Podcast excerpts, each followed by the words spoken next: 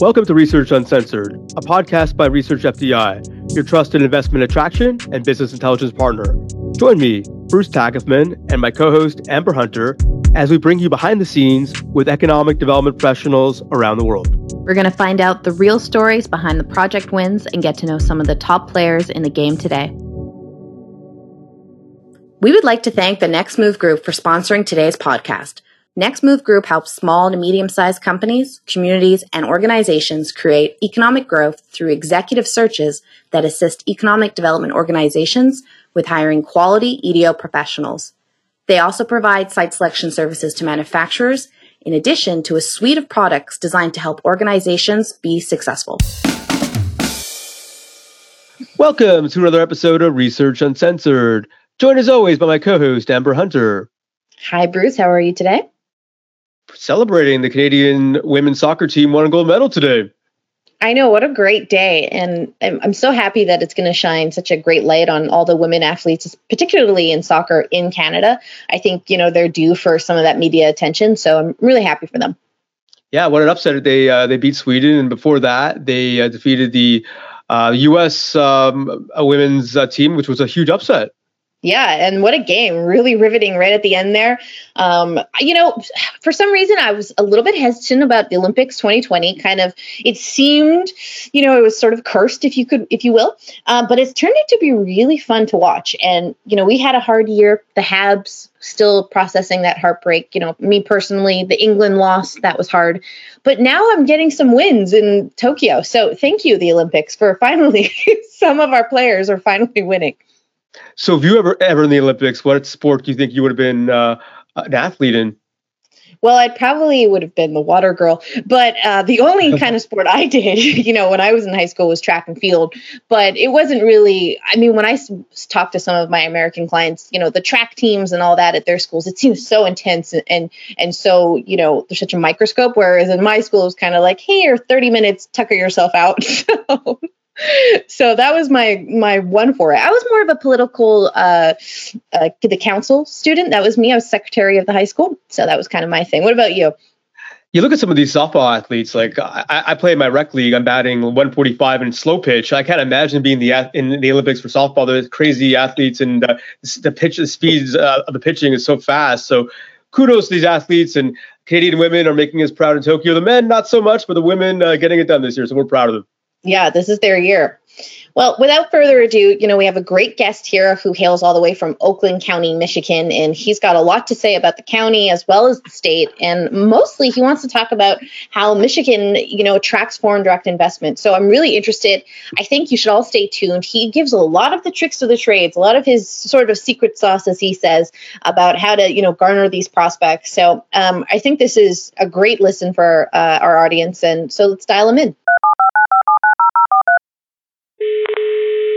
All right, let's welcome our next guest, all the way from the great state of Michigan, Mark Adams. How you doing? Welcome to the show. I'm doing fantastic. I'm glad that you can join us here in the great state of Michigan, and um, I'm right here in Oakland County, which is about 20 minutes north of Detroit. All right, Oakland County is where you are now, but tell our listeners how you got started in economic development. Well, I got started when I was selling computers, and I had a couple of corporate accounts, and one of my corporate accounts was the city of Detroit. And the director of the engineering department for the city of Detroit came in to purchase a number of computers from me. And he liked the presentation that I gave, and he said, Hey, we need you in the city of Detroit, and I think you need to get involved in economic development. And the rest is history. All right, the rest is history. So, uh, tell listeners some of the most memorable successes and moments you've had uh, in your economic development career so far. Well, I've been involved in economic development for about uh, 30 years now. And one of my major uh, successes, and it's always a, a, a, a team effort, and I like to say that because it's really true. Nobody can do it by themselves, especially in the field of economic development. Our local community is fantastic, and the state of Michigan is fantastic. So it's a team approach, but sometimes, you know, I'm leading the project, or the local person is, or the state is. But with this particular project, LG Chem, um, I led the project, and uh, a subsidiary of LG Chem was Compact Power. And Compact Power was looking to, back in, I think about 2010, 2011, establish a base here in the United States for their battery operation. And basically, uh, I started out with one person with Compact Power, and we developed a game plan that he presented to his leadership back in South Korea. And we developed the technical center over in Troy, Michigan. And from there, um, a plant was uh, built in Holland, Michigan and sort of the rest is history now because Compact Power was basically just uh, absorbed into LG Chem. And now with the electrification of, of vehicles, they're going strong. And I think recently it was announced a $4.5 billion joint venture with General Motors and some of the other um, automotive firms to uh, develop that uh, battery for the electric vehicle. So really, it was sort of fortuitous that uh, we started that operation with one person and to see it grow not only in uh, Michigan and Oakland County, but really throughout the United States is something that I'm very uh, uh, uh proud of because I pulled together the state of Michigan, our local economic development person. I had a consultant from Duff and Phelps, uh, Greg Burkhart, join me. And basically, we had to develop a business case that uh, their leadership had to take back to South Korea to present to them to convince them that it made sense to start this operation uh, here in Michigan. Thank you, Mark. What a great story. And it's also a really good example of, you know, sort of the regional partnerships that come together for, you know, communities to have, you know, successes of, at that level. Um, you know, I, th- I wanted to ask you because you and I, we met during Select USA. So my question is kind of fitting. Um, can you speak to some of the strategies that the state of Michigan and, you know, specifically Oakland County utilize in order to attract foreign direct investment? I think we always look within first. And when I say that, we have a number of foreign firms within Oakland County that we work with. And what we have found out is that a lot of times the uh, leadership of the local operation is competing against other uh, leaders throughout the United States or really throughout the world for certain product lines that come in. And usually the one that presents the best business case to their corporate leadership um, in their home country usually wins out. So we partner with our local executives a lot to make sure we don't miss out on those uh, opportunities and put together a, a, good plan. So when they're going to present, they're competitive with their uh, colleagues. And we win more than we lose here um, in the state of Michigan and Oakland County. So that's one of the uh, ways that we uh, attract uh, more foreign investment into Oakland County.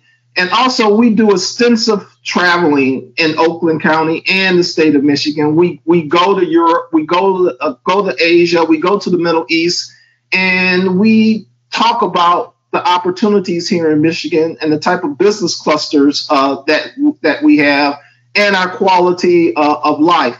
And when we call on those corporate headquarters, we let them know that we appreciate their investment in, in our community.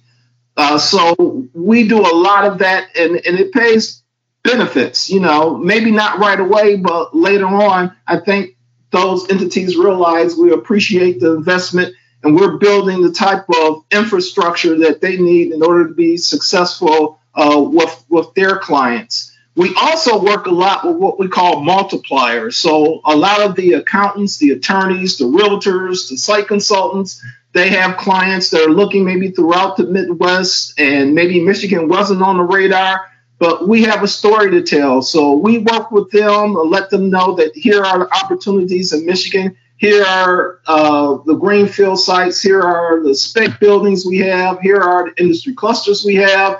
You know, here is the businesses that your clients are working with right now. They're located right here in Michigan, so it makes sense for them to set up some type of operation here in Michigan. So basically, we use those three avenues and some advertising um, uh, to work to maintain our foreign firms and to attract more for, foreign firms um, into the, the state of Michigan and our region. Excellent. Seems like you have, you know, FDI strategy really in place. I'm curious, are there any particular FDI wins that you played a part of or that are kind of close to your heart that you'd like to talk about?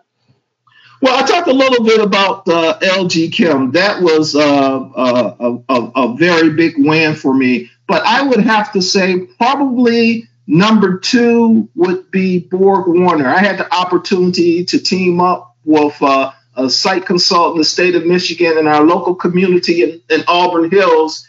And they were looking to uh, move their headquarters from Michigan Avenue and Monroe in Chicago they were either looking at Ohio and I think uh, um, Indiana and Michigan. They wanted to move it from Chicago because a lot of times their leadership would be over in Europe or Asia, and they would say, "Hey, when you um, come to the United States, stop into Chicago," and they never would. And I think what made the big difference for uh, Michigan to get that headquarters from Chicago, which isn't that far away, it's less than five hours, was the fact that they've always had to stop into Detroit. And so that gave us an advantage and we and we used that and we when we knew that. So I was able to talk to their corporate leadership, come up with a package to, to you know maybe to lower their cost on their move, and also uh, put together uh, some some marketing folks to go over to Chicago to make sure that they retained as many of their corporate folks and talented workforce as they could because the move from downtown Chicago to Auburn Hills is, is, is a big difference from that urban environment to more of a suburban environment. But that worked out great. That was a big win for us. Now we have their corporate headquarters here, Borg Warner and we also uh, have uh, their uh, technical center here. Now, Borg Warner isn't a foreign firm, but you know, you asked me about some of my big wins, and I think that was a tremendous win for uh, the state of Michigan. Very interesting. So, I mean, I, I hasten to ask, but I, we have to ask all our guests. And, you know, we've seen that FDI definitely took a massive plummet in, last year. And I'm curious to know if you think that in the next couple of years, there's going to be any kind of direct repercussions on the state of Michigan or the U.S., or if not. Well, I think it's a double edged sword. I think um, in the uh, short term, um, it is going to be uh, very, very difficult right now because uh, we thought we were coming out of the pandemic, but it seems like the pandemic had a different idea. And I think the issue is is that if you can't travel to a, a foreign country or you you have to get uh, certain types of uh, uh, uh, vaccines in order to travel, and maybe you don't want to, that's going to sort of put a pause on some of that face to face that you need when you're making a, a, a big decision uh, to move into a community. And if you can't even uh, fly in, and then if you're blocked, that's going to hurt. Also, the supply chain issues of not getting the, the type of parts that you need in, that's going to hurt. Uh, also, we're seeing a lot with the chip shortage right now and how that's affecting uh, vehicle production.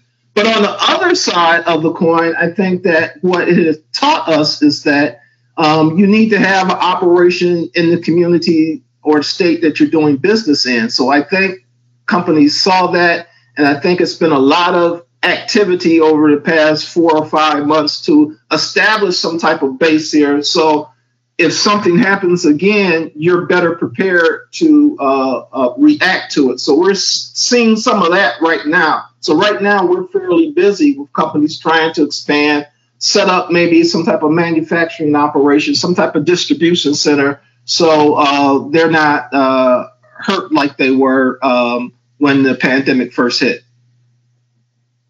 Excellent. Now, um, as you may know, uh, Canada is planning to reopen its borders to uh, U.S. travelers starting on August 9th. And you talked about some of your travels before to Europe and the Middle East. Uh, what are your thoughts on the gradual return to international travel? Uh, do you think it'll only take place uh, when a project is hot and heavy, or do you think uh, you'll adapt to some of the travel realities? What are your thoughts on that? Well, I think we're adapting to the travel realities uh, right now, and it's sort of a, a, moving target and evolving. I think for uh, projects to where we really have to be somewhere, I think we're going to find a way somehow to do that because I know it's certain exceptions that come from the federal government when you're you're you're, you're talking about making sure uh, it, it's an important product that either your country needs or the world needs. So I think it's going to be some exceptions that way where you're going to be able to do that. But I think uh, how we've been operating virtually, I think that's here to stay. I think if you have an opportunity where you don't have to travel, where you can meet with somebody uh, virtually, um, I think that just expedited that type of technology, and I'm sure it's going to continue um, to evolve. So I think you're going to see really a, a, a combination of, of, both. But I'm a firm believer in um, that meeting face to face, looking somebody in the eye, shaking their hands, getting to know them, them getting to know you, building that confidence um, as the relationship grows.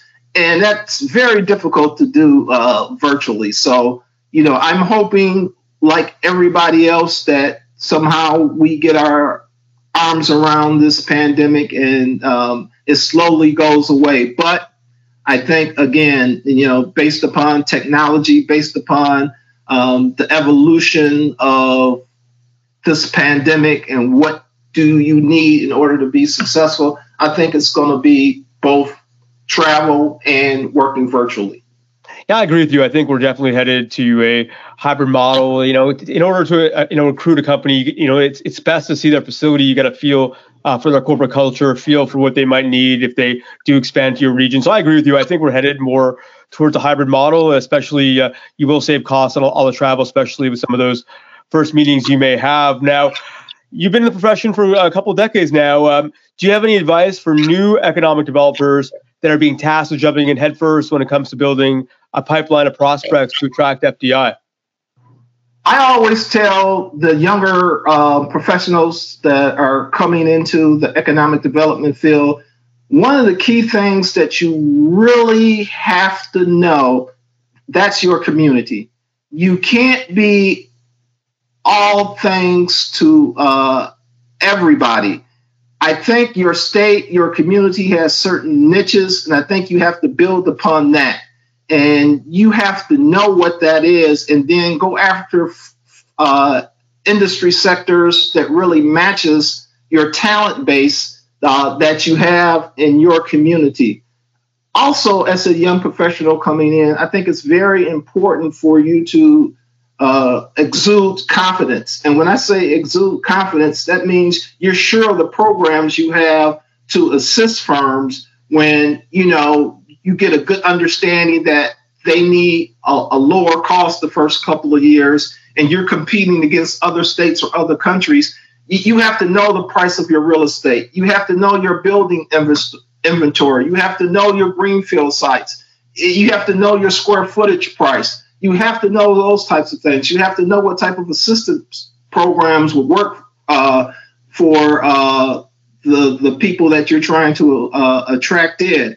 And if you're able to answer those types of questions without stuttering, I, I think that uh, builds confidence and very important for uh, the young professional.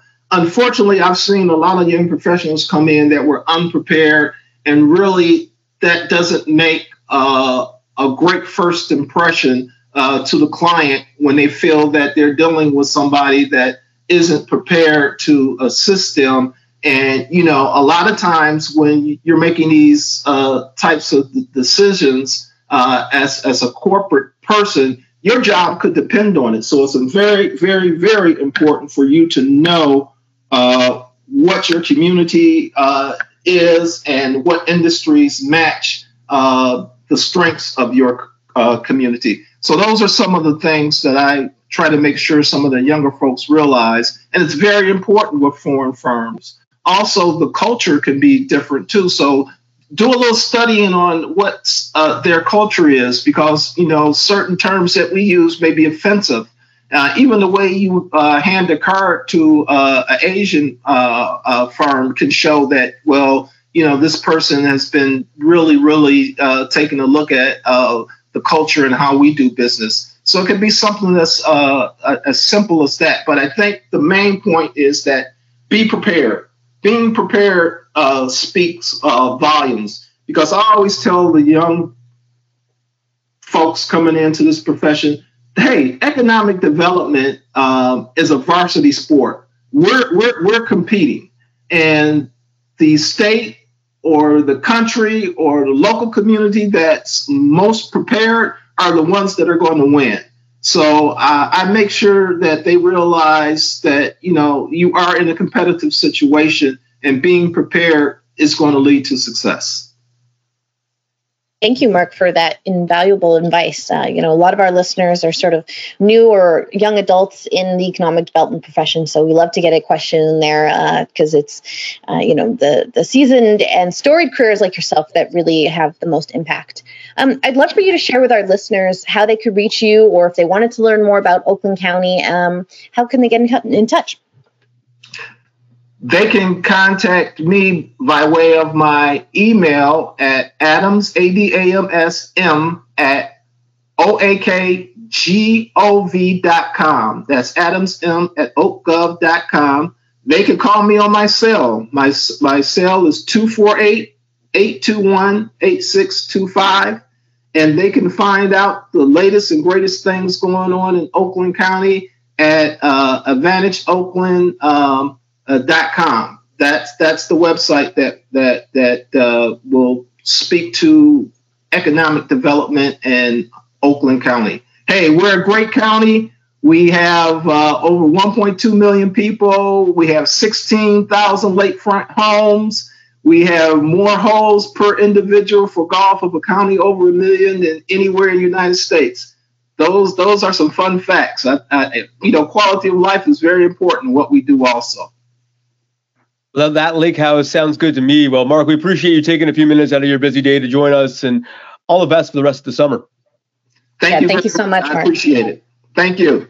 Thank you.